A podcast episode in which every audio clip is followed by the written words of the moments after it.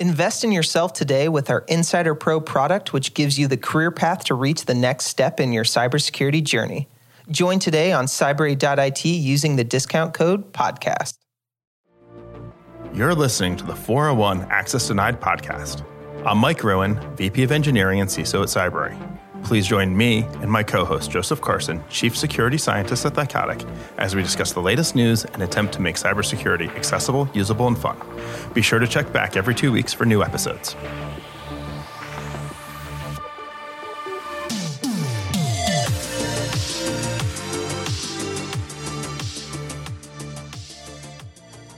Hello, everyone. Welcome back to another 401 Access Denied podcast. I'm your host, Joseph Carson, and I've got a very, very exciting discussion. Uh, we're really looking forward to hopefully kind of going into some fun topics and some interesting things, you know, that you'll probably start to see more kind of in a future scenario and uh, kind of interesting to see where this conversation is going to go today. So I'm joined again with my co-host, Mike.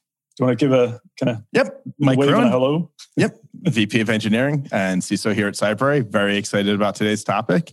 Um, we have Josh Lospinoso once again uh, uh, joining us. Uh, always exciting to talk to him. Today, the topic is OT, uh, specifically around uh, transportation security. And I'll let Josh introduce himself. Um, welcome back. Yeah, thanks. Thanks for having me. I guess the uh, the last episode didn't go too poorly, and I'm glad that uh, I'm glad you invited me back. um, yeah, I'm Josh Lospinoso, um, CEO of Shift Five. Uh, we're an OT cybersecurity company that uh, defends planes, trains, and tanks from cyber attack. Awesome. So you know nothing about this topic. Yeah. I don't. I'm coming in. I'm coming in blind here, um, so I'm hoping to learn a lot from you guys. And uh, um, really really interesting because I got uh, when we're talking about transportation. Well, I, I, you know, for a person who travels a lot, and you do get to see a lot, you know, when you're when traveling around the world in different countries.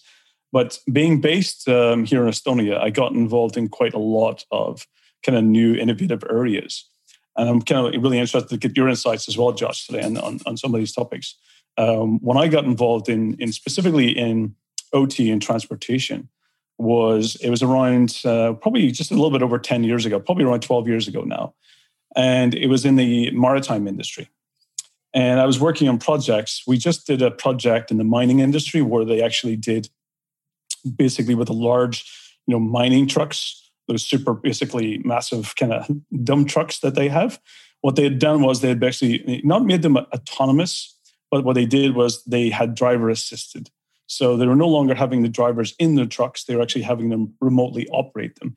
And the whole goal around the initiatives here was to remove people from harmful, hazardous environments. That was ultimately the, the initial goal, was to take people out of places where their life could be endangered by falling rocks or you know explosions kind of going off or not being able to you know there's trucks not being able to see people on the ground so they really focus around the kind of the people side of things and the health and safety and then again, in the maritime industry, the same project that was around making ships autonomous. Um, really, what we end up getting to, we did get to autonomous kind of you know methods and techniques in there, but initially it all became remote assisted again. It all became you know captains of ships were no longer sitting on the bridge of a ship. They'd be sitting in a like a remote office location with a simulator, um, you know, like a, a proper bridge that was set up to look exactly like the bridge of a ship and they would sit behind and actually remotely operate the ship. Now, there's a lot of challenges. The, the things that we did find into when they're actually going down this path was all about the safety systems. Safety became the major, major concern. Um, if you take, for example, um, you know, a ton of anything where it involves people, and anything where it involves like you know people getting on public transportation. There was a, far- a car ferry in Finland, and ultimately, what happened was this car ferry was to be automated completely automated, uh, take you know passengers and vehicles from one uh, port to the next. And ultimately, the major challenge we came across was again the safety systems. That if somebody fell off the ferry into the water, what machine or what technology could actually throw the life vest to that person? And ultimately, what resulted then is that yes, they became more efficient uh, done in the actually autonomous operations but ultimately came down that they still needed people to be involved in the health and safety side of things. So that was always the driver that I've been finding in a lot of these projects was around taking people out of hazardous uh, environments. Yeah, I mean, I think um, that is one absolutely like appropriate reason for why OT systems have seen so much um, compute like so many uh, it, the integration of technology onto these systems to replace analog systems. There are a lot of other ones right? So um, i mean it, as early as the 1980s we saw um, ot systems starting to, to bring electronics uh, onto for controls and sensors. So um, Bosch, like, is one of the pioneers actually in this in this space, right? So I mean, they invented controller area network CAN. Mm-hmm. Um, I think it was for like Mercedes Benz vehicles, right? And so um, I think there was like a for for two reasons they they went down this path. One is well, electronics are just a lot cheaper than analog systems for sensing and actuating things. Um, they're oftentimes more reliable, and you can manufacture them to, to higher tolerances.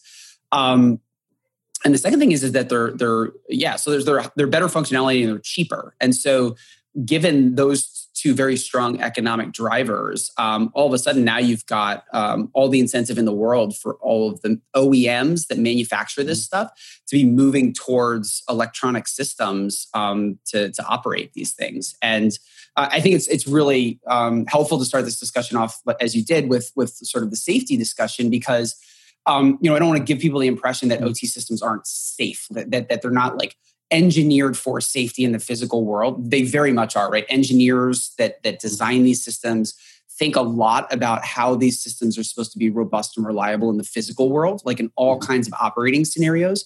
But where where people like uh, like me come in is we say, okay, that's great, but what if you have a witting adversary who's compromising the electronic components of that system that can take on so many different forms. But what if what if all of a sudden you introduce you know um, Eve into this scenario and and now you've got an, an adversary who's trying to subvert this system on you?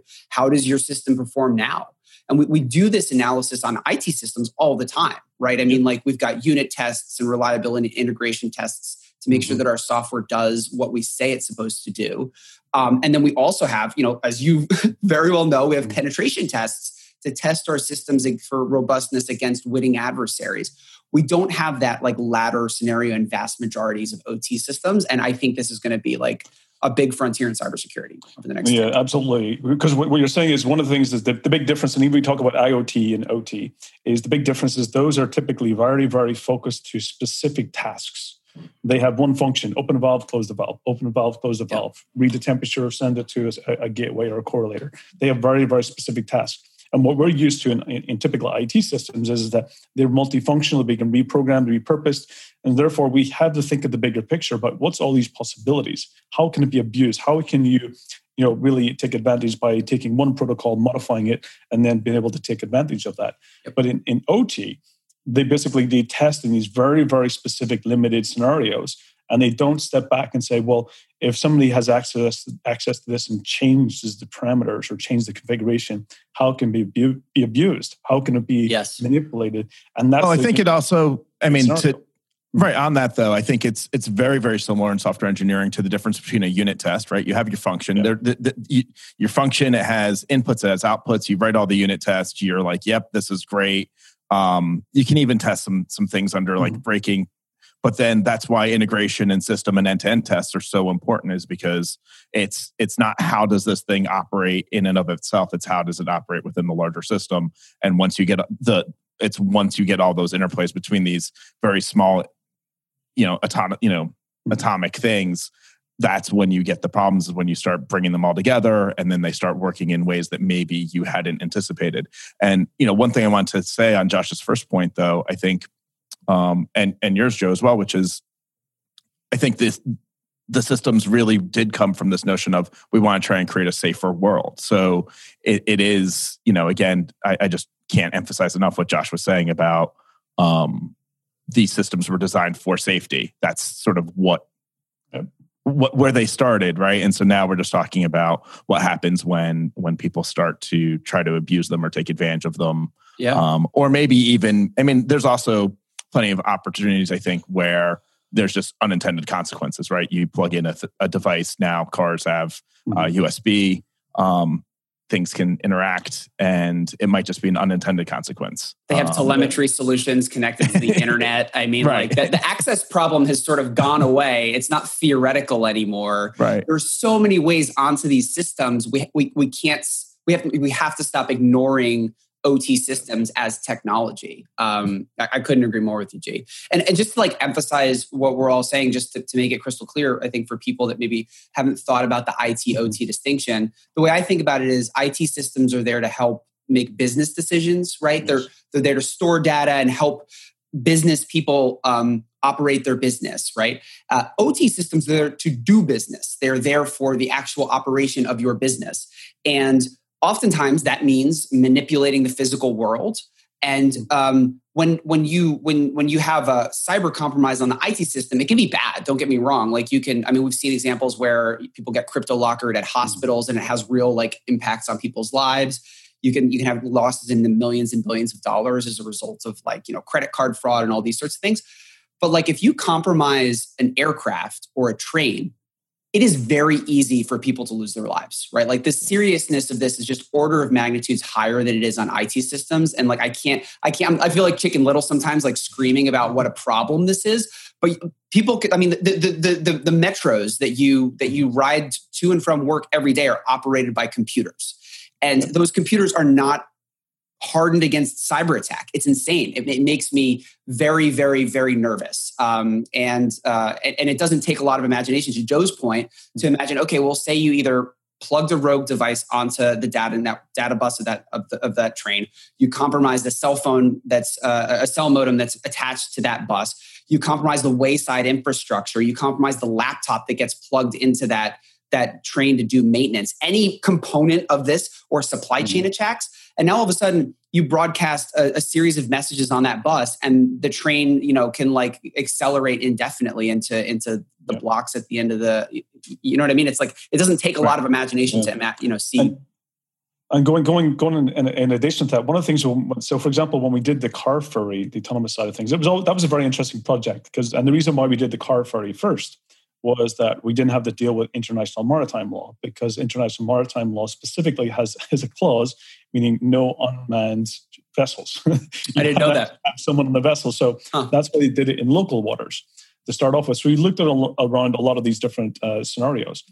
And ultimately, even the problem was, and, and they, I think this is crucial when we talk about, and it's Josh, going back to your point, is about IT is really there to help people make decisions and to interact. There's a lot of human interaction. When you get into OT, the interaction between humans is to observe monitoring of the data and to make sure that those systems are performing to what they're actually intentionally are performed or are intentionally to do. Whether it's producing electricity, whether it's you know basically logistics and shipping calculations and so forth.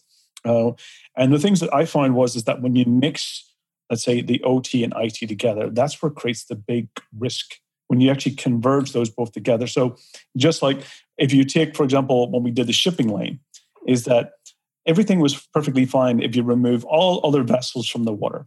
And you have this little person who's on his day cruise in his little boat and is coming, you know, across and isn't actually, let's say, putting up his uh, AI system tracking to to let other vessels know that he's in the water. That that's where the problems occur. It's that even in, autonomous uh, vehicles um, here in Estonia, we've been doing a lot of testing.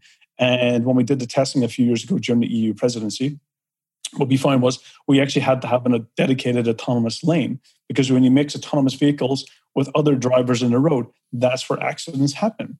So we get into is, is this convergence, which is actually increasing the risk.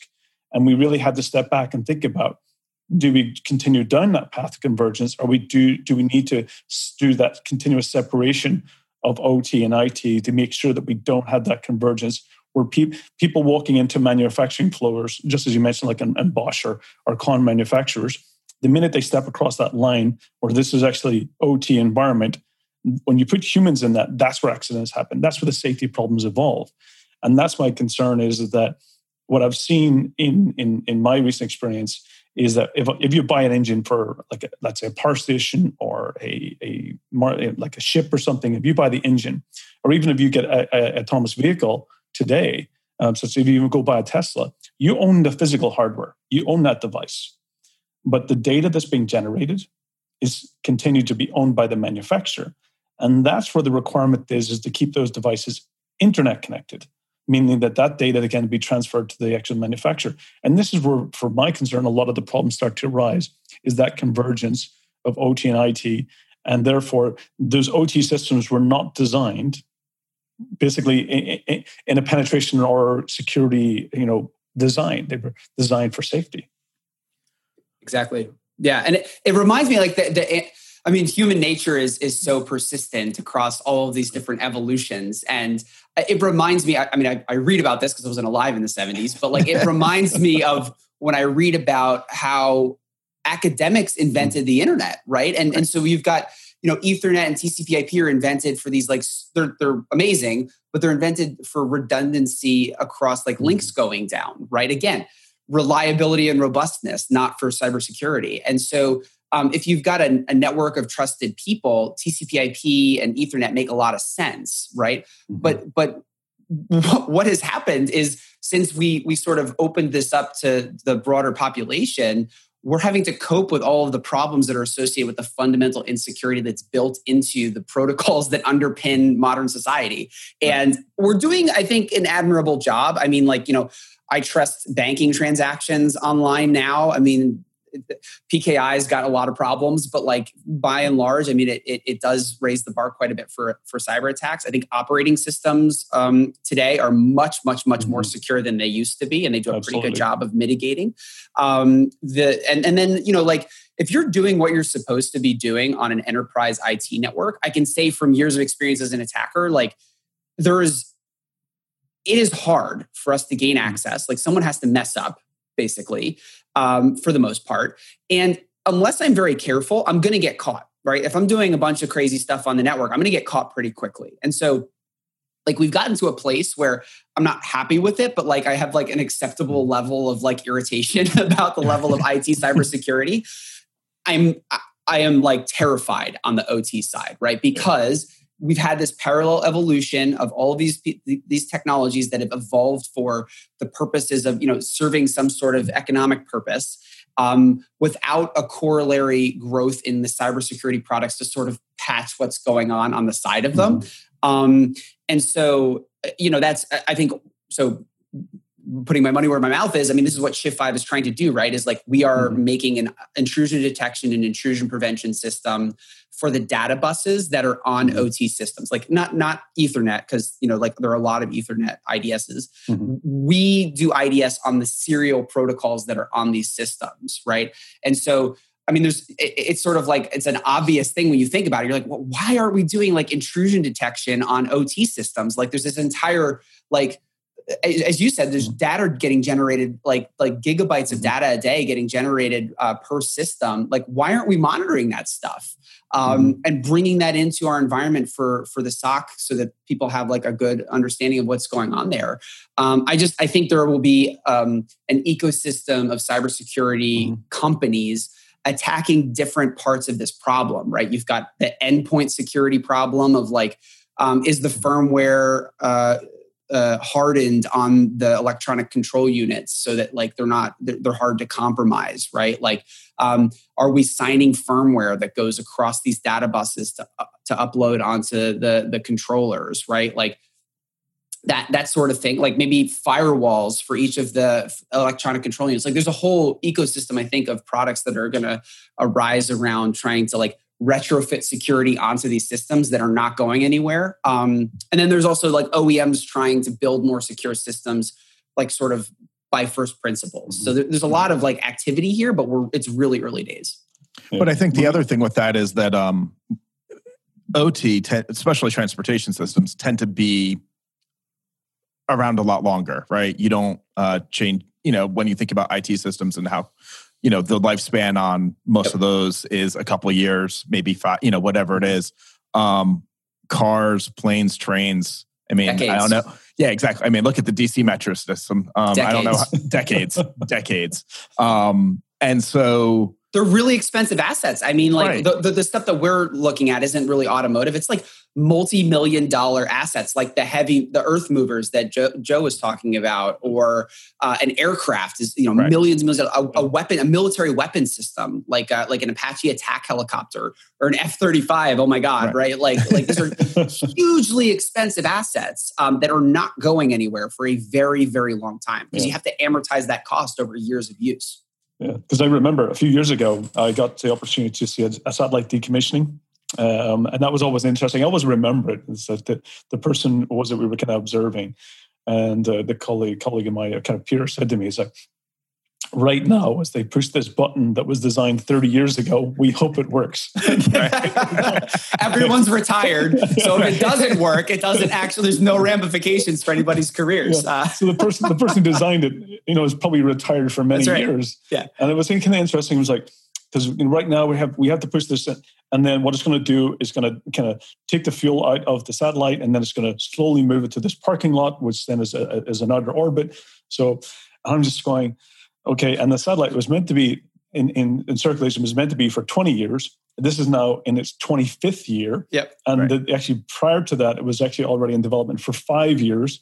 So this single button that they're sitting there using parts that were 10 years old when they right, started right. design because so it's and basically yeah it's basically made out of vacuum tubes uh, exactly and, pers- and, that's the perspective as, as what you know as as mike and yourself are saying is that's perspective is that a lot of these are designed to be around for a very very long time yeah and even i see you know when i get into ships and i go into the bridge of a ship and you're looking at things that you know windows 2000 um, we're not even talking XP. We're talking Windows 2000. Yeah. You know, you might even see, you know, you might even hear the, the Windows 95 chime once yeah. in a while. Yeah.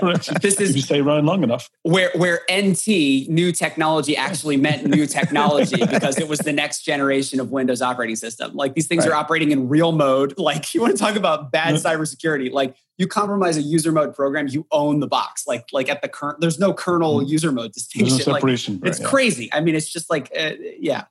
Yeah, for sure. I, I read this article that like uh, Her Majesty's submarines were running like uh, I think it was like Windows ME or something insane. I was just like, I can't, I can't. That, there might be a nuclear payload on this thing. Like, even this the new, even the new submarines that they're actually um, was it in the UK they were designing the latest uh, uh, carriers and submarines, and they were still running XP as well. I yeah. just get into is like it's because it's proven. Um, That's know, right. It's, it's, something that right. they're used to. Um, yeah. It's it's very costly to then try and transition some of those things over to work with later. So they're they're using what they know. Yep. Um, and, and yep. this is the difference between the OT and IT is that we're continually, you know, let's say even even in IT, the life cycle has expanded slightly. We have to be real, you know, real is that it used to be two to three years. You get new hardware. You'd have this, you'd, you'd change a third of your equipment every year and just keep that rotation until and then we started getting a bit more cost effective and we started getting new processors and chipsets that would last a bit longer and, and they were advancing quicker than the operating systems could take advantage of them. Things when we moved to from 32 bit to 64 bit and so forth and then hard drive, drive space started accelerating as well. So we get we've expanded in IT to to being somewhere maybe five years. You could push it to seven if you really wanted to. Um, but when we get into OT, we're talking, you know, 20 plus in some some cases. To your point is that it's, it's too costly to replace them. So do we need to get to a point where it's more modular, that these things are not kind of designed in this massive kind of uh, let's say um, one kind of component um, that they can be modular, you can replace it much easier. Um, just like we get into sensors, just like sensor light bulb breaks, you take it out, you put another one in, you, are good to go. Do we get into a much more modular system for uh, OT systems? Yeah, I mean, I think it's it's it's a it's a great observation, and and we're getting there. So, you know, one of the things that struck me uh, in the rail industry, for example, is the um, a lot of OEMs that manufacture components that go on to make up a train. Mm-hmm. Um, they uh, will use communication protocols that are standardized, right? So, there's one uh, the, the the Society for Automotive Engineering uh, SAE put a standard out called J1939 it's like thousand page document that like in exquisite detail says like hey if you're going to put a can message together that says what the like uh, engine rpm for like the main motor is this is the this is the format for it right um, and for economic reasons it's just made a ton of sense for that industry to start to congeal around that standard and mm-hmm. it it permits the sorts of things that you're alluding to, which is like, okay, well, if I want to add a new sensor, or replace the braking system or whatever, obviously there's like the physical components you have to figure out. But like mm-hmm. from a controls perspective or a sensor's perspective, if if if if the sensor complies with J1939, it means you can kind of swap it out. It's much like you think of a motherboard and you've got, oh, this thing talks PCI. Okay, cool. I can mm-hmm. plug that in, right? Um, and so I think it's definitely getting there for economic reasons, you know. Um, I think what uh, you know, so so as G is fond of saying, like you know, we we do agile software development, but like agile development for like you know physical systems in the world is like a really bad idea, right? Like you can't agilely develop a bridge, or or or you and you probably shouldn't do it with an aircraft, right? Like you know, MVP of an aircraft is a terrifying prospect, um, and and so so it, it's sort of uh, there's all these things nest together into what you guys are saying because mm. like when you design an aircraft, you're like, okay, we are going to hit this out of the park. We have to get this right the 1st mm-hmm. time. And for us to do that, that means we're going to put components that are super reliable that we know we've tested the crap out of into this system. And then we're just going to sort of like keep it the way it is because when we start changing stuff, Boeing 737 MAX 8, yeah. we end up with all kinds of really difficult problems that that can kill people and uh, it's it's fundamentally different from like up, upgrading your data center to to solid state drives right yeah and this is where, where the, my concern as well by getting into OT is the more it becomes software, that's the more you get the vulnerabilities. Oh, uh, dude. This, this is where we live. Where, that's it. that's, this is the scenario. That's fair, I think. To it. Yeah. To your point, Joe, earlier about like them being connected, right? So on the one side, on the one hand, right, having it not connected is to, is somewhat good, I guess, um, in ways. But having them be connected to the network means you can do things like what Tesla did, which was you can you can actually push out a patch and upgrade and update systems that are on the vehicle.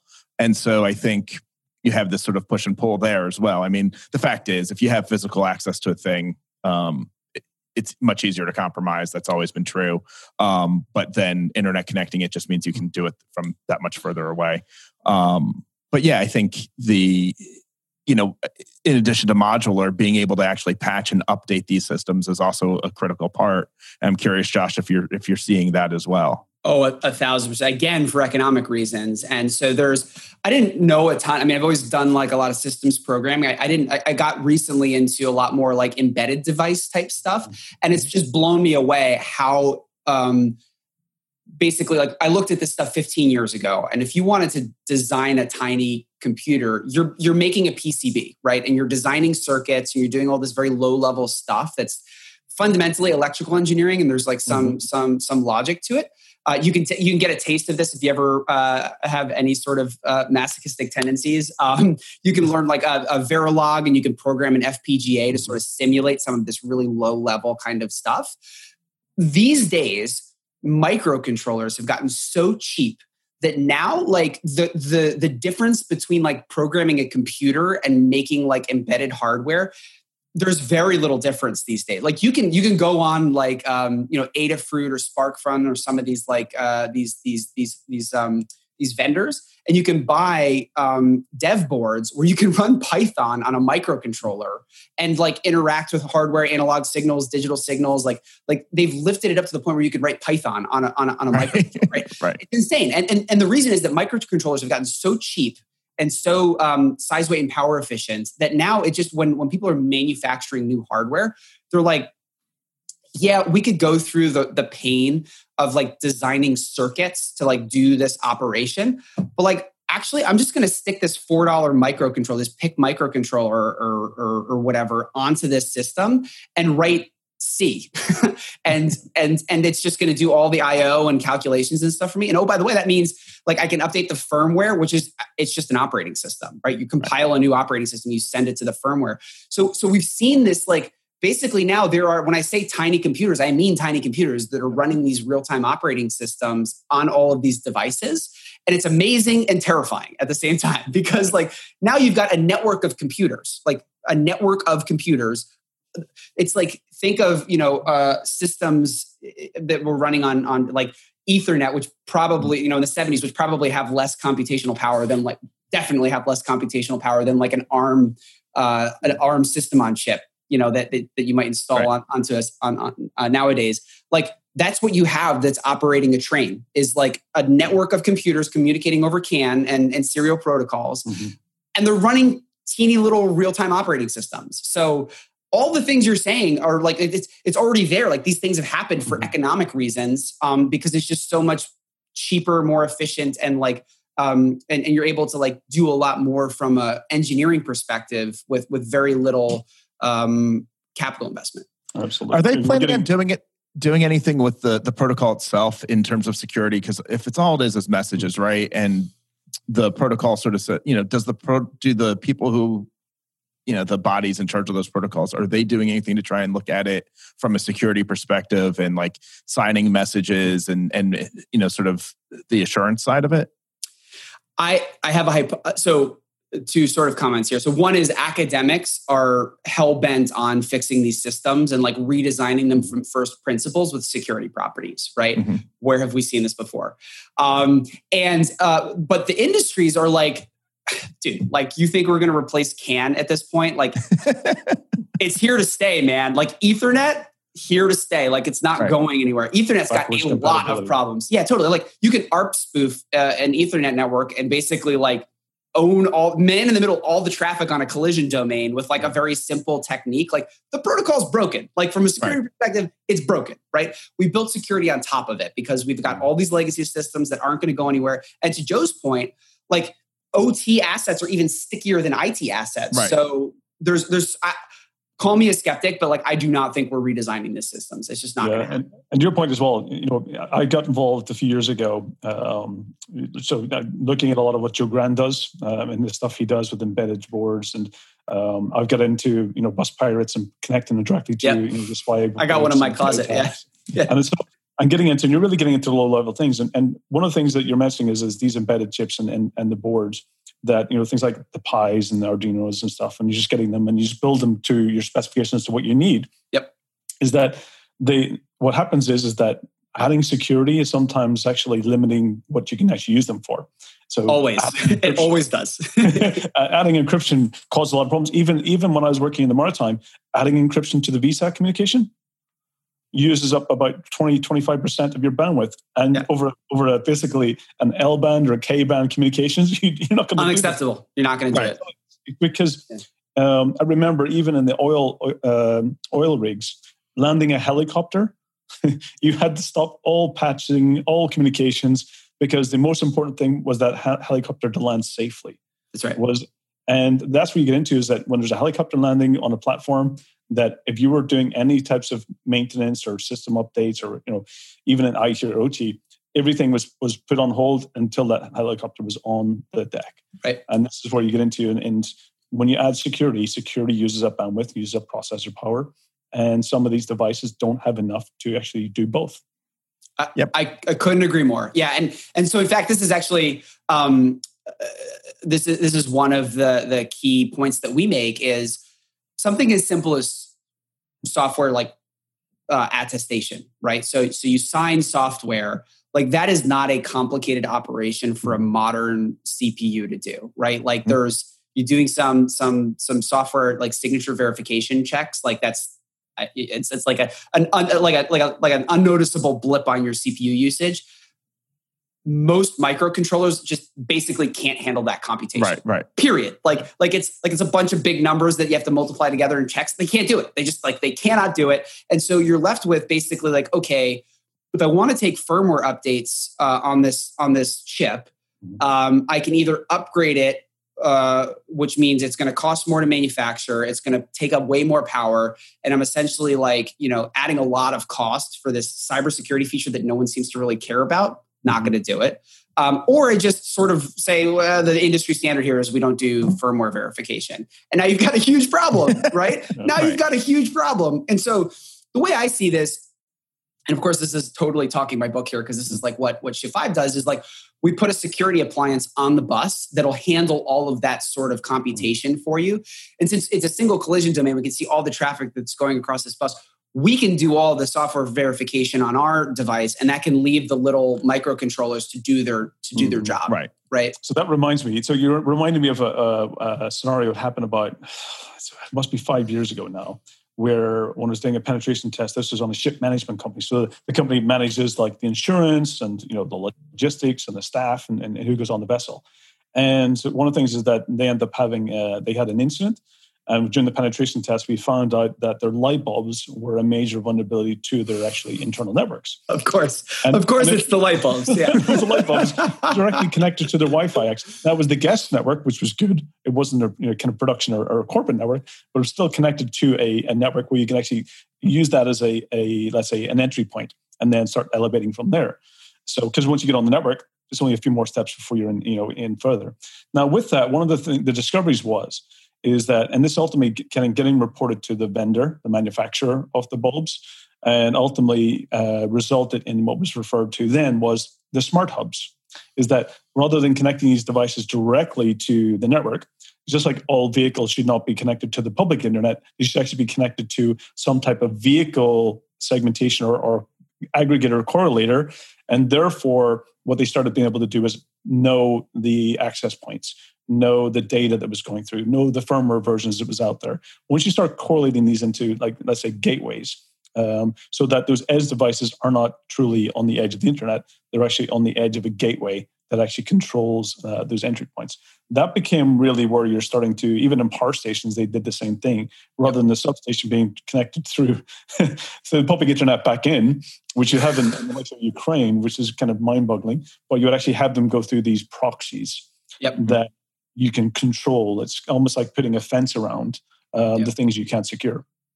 Absolutely. Yeah. And I mean, like, so just because it's the world I live in of OEM operational technology, I've been talking a lot about like these sort of like atomic OT assets that are common in transportation and, and defense and things. But the broader OT term includes things like IoT devices and ICS and SCADA, which is something we haven't talked. Mm-hmm. I, you've you've been talking quite a bit about it, Joe. But like, um, I think maybe it would be be good to kind of discuss some of that. I mean, I think so. ICS and SCADA cybersecurity, you're seeing a lot of really great activity in because we've seen incidents, right? So there are a bunch of companies like the the Claroties, the Nozomis, the Dragos of the world, exactly. Yeah like really smart people working on an mm-hmm. incredibly difficult problem um, and, and, and making, I think, really good headway in that space. And I think from my perspective, uh, ICS and SCADA is really like the mm-hmm. bellwether for OEM operational technology because um, of what you're articulating, which is just by its nature, ICS and SCADA um, has evolved so that a lot of this resides on TCP/IP networks, right? You look, look at mm-hmm. Modbus and Profibus. You've got these like human machine interfaces that the operators are using. They're communicating with the programmable logic controllers over Ethernet. Um, this is an, a familiar environment for cyber attackers, right? Which is like Ethernet and like, yeah, sure, I have to write a Wireshark dissector to understand like what Modbus looks like mm-hmm. and sort of like get a better understanding of okay, how does this control system, what are functions, that, that sort of thing. But it's in a, a familiar enough environment, and these things are connected to, to, to, networks that I'm familiar with compromising, whether that's through a light bulb or it's through a phishing mm-hmm. attack. Mm-hmm. And so we're seeing a lot of cyber intrusions on the ICS and SCADA space uh, because there's not good, you know, historically has been very bad separation between these two things. Um, and that's been both on a like network segmentation perspective and also just on the kinds of technologies that you find embedded in ICS and SCADA mm-hmm. systems, which which just tend to be Ethernet for for whatever reason. Yeah. And and going to your your kind of point that you were actually mentioning earlier is you know when you, you talked about the train scenario uh, versus you know a ransomware scenario is really getting to what I do find is that the big difference is in, in IT, we're talking typically data and some kinetic, you know, some some types of interactions. Um, but when we're talking about OT, it's very kinetic. It's very exactly. interactive. It, it has physical world interactions, whether it being you know pushing a train forward on the on the tracks or whether it being controlling a vehicle. As I mentioned, uh, here in Estonia, we had the World Rally Championships recently, and uh, uh, one of the things that they actually did and showed off was actually we had an autonomous uh, bus do the actually WRC rally track. It's amazing. It's amazing. Um, which is which is impressive. Just doing going and taking it, and it went and followed the track. And that gets me into one of my next kind of topics, uh, is that one thing that I find is the energy. The energy was always the bigger problem. Is that as companies move, for example, historically legacy OT would have been using energy that was you know oil related, petrol, you know, um, gas now, as they moved into more, let's say, green energy, what I find is those devices tend to be less st- stable. They are lighter, they're more efficient, but they require a lot more human intervention to keep them going. So when mm-hmm. we did the, tra- the, the, the shipping side, one of the things was if we move people away from the vessel, um, then was it, and we, you know, they're LNG uh, powered ships, so they're saving huge amounts of weight uh, on the on the vessels themselves. But the minute you move people away, is then those maintenance and the reliability of those engines are much less than it is from things like diesel.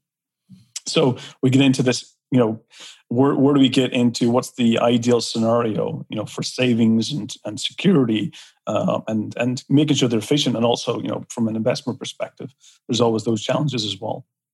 For sure. And I'm fascinated to see where these things go. Um, you know, I think generally speaking, corporations are run by like smart people that are constantly monitoring their their P&L, right? Like what mm-hmm. am I operating a profitable enterprise here?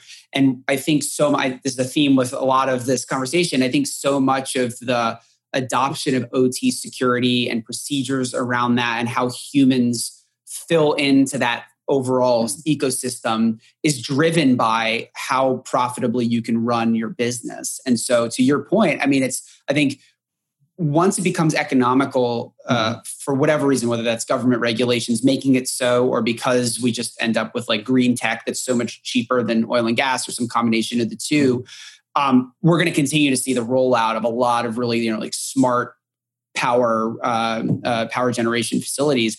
And I think it's an open question like, how are corporations going to figure out, okay, well, we've got this new tech, like, how many people do we need to help operate this thing? What's the most efficient sort of like, you know, I think it's like, it's called like the labor returns to capital or something. Like, what's, what's the right ratio there? Um, I don't know that I have the right answer, but I think we'll certainly, in general tend to see less people involved in um, in the operations and maintenance of OT. So yeah, I, think it's pretty safe a lot, bet. A lot of a lot of increase in use of drones um, in this area yeah. as well. So like you know, looking at pipe, oil pipe and gas lines, looking at let's say the hull of a ship, so that you don't have people going, you know, going and and observing. Let's say after a um, mining does some basically, let's say explosions and then rather than sending people down to see what happened, they right. can just fly drones down and not have actually people going to this. How much how much sense does that make, right? I mean, I, I, I get so excited, you know, like um, mm-hmm. on the entrepreneurial side, I get so excited about these like old storied industries that have really, I mean, like let's you know in the past 150 years these industries have made our lives fundamentally indistinguishable from where human human existence has been for 100,000 years, right? Like yep. the whole reason we're talking over uh, over electrons, um, like halfway around the world, is like is underpinned by all of these old industries that have have sort mm. of like made our life, modern lives possible. And I get so excited uh, as an entrepreneur about looking at these old mm. industries and figuring out like how can we give them the next leap forward and like take advantage of all this amazing technological progress we made. I get less excited about like TikTok, right? or, or, or, like the next dating app, you know? Um, and I, I, think like, you know, like um, so, entrepreneur, I don't know how you feel about mm-hmm. Peter Thiel. I mean, he's like a very like, um, you know, polarizing figure, but like, this is a big thing that he goes on about, which is mm. just like, we have, there's so much incrementalism of like building, you know, the, the next Uber for whatever. And, and we've kind of lost sight of like, Hey, there are these, there are these like huge problems that we want to solve as like a human race and like if, if we either like create new industries or we go back to these mm-hmm. really old industries that have sort of been resistant to technological progress and like as entrepreneurs figure out how do we go to those industries and make them better faster uh, faster safer um, I get really excited by that. I, I, think there's just there's a not not to torture the analogy, but there's a huge, there's a gold mine of of, uh, of possibilities there. Um, you know. Yeah, I remember I, I was involved in uh, the Shipping 2030 project, um, uh, which was all about the future of shipping and that's why I was heavily I've heavily, heavily involved in things like you know energy, shipping, renewables, and um, and the mining industry. I was uh, and in the autonomous vehicles here in Estonia. So I got heavily involved in those. But seeing the innovations was so exciting, and seeing so exciting was it was so for me absolutely. I get more excited about the ability, you know, that what, what a drone capability has versus what you know um, the next influencer you know on a social media app has the ability of of because ultimately what they're doing is just selling their their time what we're doing is making change in people's lives so that's the difference i totally agree making a difference to society not just the difference of entertaining. Right. And that's the, the, right. the biggest difference. Uh, and, and it just, I mean, like, I get it, but it makes me so sad that some of the, our smartest mm-hmm. peers are like working at, uh, you know, big tech companies figuring out how to get people to click on ads, right? That just like it makes me very I, not to get like super philosophical or anything, but like I think that's where the market is failing us. Um, honestly, is like I think there's just a ton of money that's going into what I view as just kind of like not really helpful to society. Another one is like in finance, you know, there's, um, I think for up to a certain point, things like hedge funds that like provide liquidity to the market, like there's, there's some utility, but like we've gotten to the point of diminishing returns, right? And, and some of our best and brightest systems programmers are figuring out how to like reprice options within like microseconds rather than milliseconds. And it's like, like, dude, come on, you should be figuring out how to put people on Mars. Like, what are you doing? You know, making making billionaires richer. You know. Yeah. yeah that's funny because that's basically what my uh, college professor, uh, the dean of our department, said when I came back in '96 from a summer internship on working on um, web form software. Turned to me and my uh, my colleague, my peer. He said, "You two are a couple of brightest kids in my class, and this this is what you chose to do with it." and it really did drive my career. I mean, it, it that that I, I, still remember that. I still remember the look in his eyes and just the total mm-hmm. disdain. Um, I mean, web for let's be clear, web forums tends to do that to people. But uh. well, I mean, but we were. This is ninety six, ninety seven. So we were like, we were the first ones. Like we were, we were. It was. We were out was, there it was terrible just back then too. So yeah, no, it's totally terrible. Um, I will say on the plus side, we did uh, create a university. We were helping uh, Ziff Davis University, so we were helping to educate people. But yeah, no, it was terrible. And so that drove a lot of my decisions throughout the rest of my career in terms of trying to go to uh, was whether it was contracting NIH or whatever. And I think to your mm-hmm. point, Josh, I think there's there's various ways to to give incentives to people to sort of yeah. move into these more these other spaces. Um, but m- money always talks, right? And it always talks. And, and fortunately, though, I think it just takes a couple of people leading the way because there's, mm-hmm. like I said, there's gold in those hills. Like, oh, like yeah, these absolutely. old industries, there's so much operational efficiency to be gained by like yep. smart people solving important problems. And like, you know, the, the, the revenues in mining, for example, are like astounding, right? And right. so if you can make operations 3% more efficient, like you're talking about real money. Um, and so I just think it takes people like talking about this stuff and bringing it to public conscious. Like we don't need to be talking about the next JavaScript framework on right. podcasts. Like let's talk about like what what are drones doing to the mining industry? Like you yeah. know how can we make planes more secure from cyber attack? Like there's I, you know the more that technical people are excited about these kind of old and crufty industries that people are, are maybe not yeah. on the face of them super excited about, the more we're going to encourage young people to get into Turn, turning ships into massive 3D printers. That's what right printer on the ocean. That's what we should be doing. And then and then so basically, yeah. you know, it, it gathers the the minerals and yeah. actually prints its whatever it needs to print on its way to the destination. This is how um, we get um, Skynet. Yeah, exactly. this is you know you want to talk about an AI. Now you've got uh, we'll keep, self-propagating keep, species. I'm, I'm, holding back the AI for another conversation. maybe maybe for the audience, that's a good kind of segue into. Yeah. We will talk about um, you know I call it cyber buzzwords or buzzword bingo. Um, oh yeah, we'll I, talk about that. We will get I've, on that topic soon. Joe, I've got opinions. Uh, oh, so we'll have to have you back. yeah, I'm inviting myself. That, that's going to be an yeah. interesting conversation. Yep. So, but uh, at that point, I think we'll we'll wrap it up now. I think yep. it's been very interesting. I think we've got, you know, as you're saying, uh, you know, kind of quick, you know, summary is that it, at the end of the day, it's all about safety. It's all about you know making making our lives better. It's about making sure you know safety is the number one priority when it comes to OT and you know there is the risks as they basically become more connected and and you know these systems are all around for a long time that they do become vulnerable. And it's a question about how we actually maintain somewhat of a segmentation or, or keeping them somewhat you know in some type of gap that they shouldn't be directly connected. So therefore we can you know measure um, the firmware updates measure their uses measure the data so they actually become you know more safe in regards to what the potential risks are from cyber threats so, Josh, I'll pass over to you for final thoughts. Or do you see we're, we're, we're going in the right direction, or we're kind of hitting bumps in the road? What's your thoughts on, on kind of the path that we're taking at the moment? Yeah, I mean, I'm I'm hopeful. I'm very hopeful. I think that um, you know we've got a situation where there's all these OT assets out there that aren't going anywhere.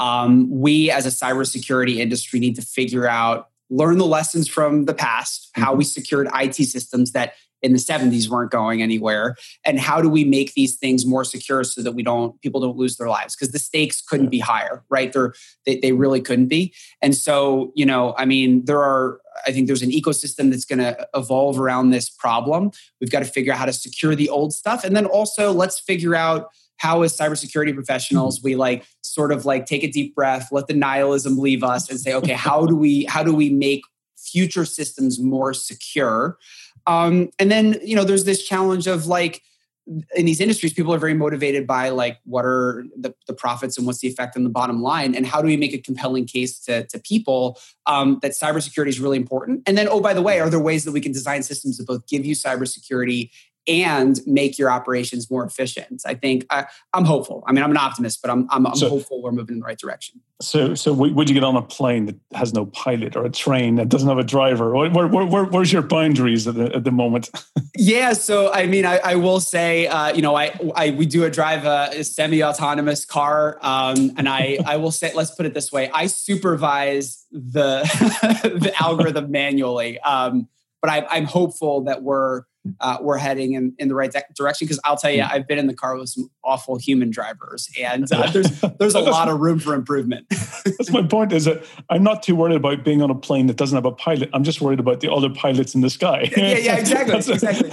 And maybe maybe to the point of the AI. Now we'll get to talk about. Um, are there like uh, where's the game theory of like if oh, I overwrite yeah. my car- car's firmware so that it takes advantage of the sort of like um, you know, risk averse nature of other cars on the road? Can I like just sort of zip through on the highway? I think there's a whole the world. The future is going to be uh, weird. It's interesting. yeah. And Mike, any thoughts? Any final kind of comments, or what's your? Would you get on a plane with no pilot?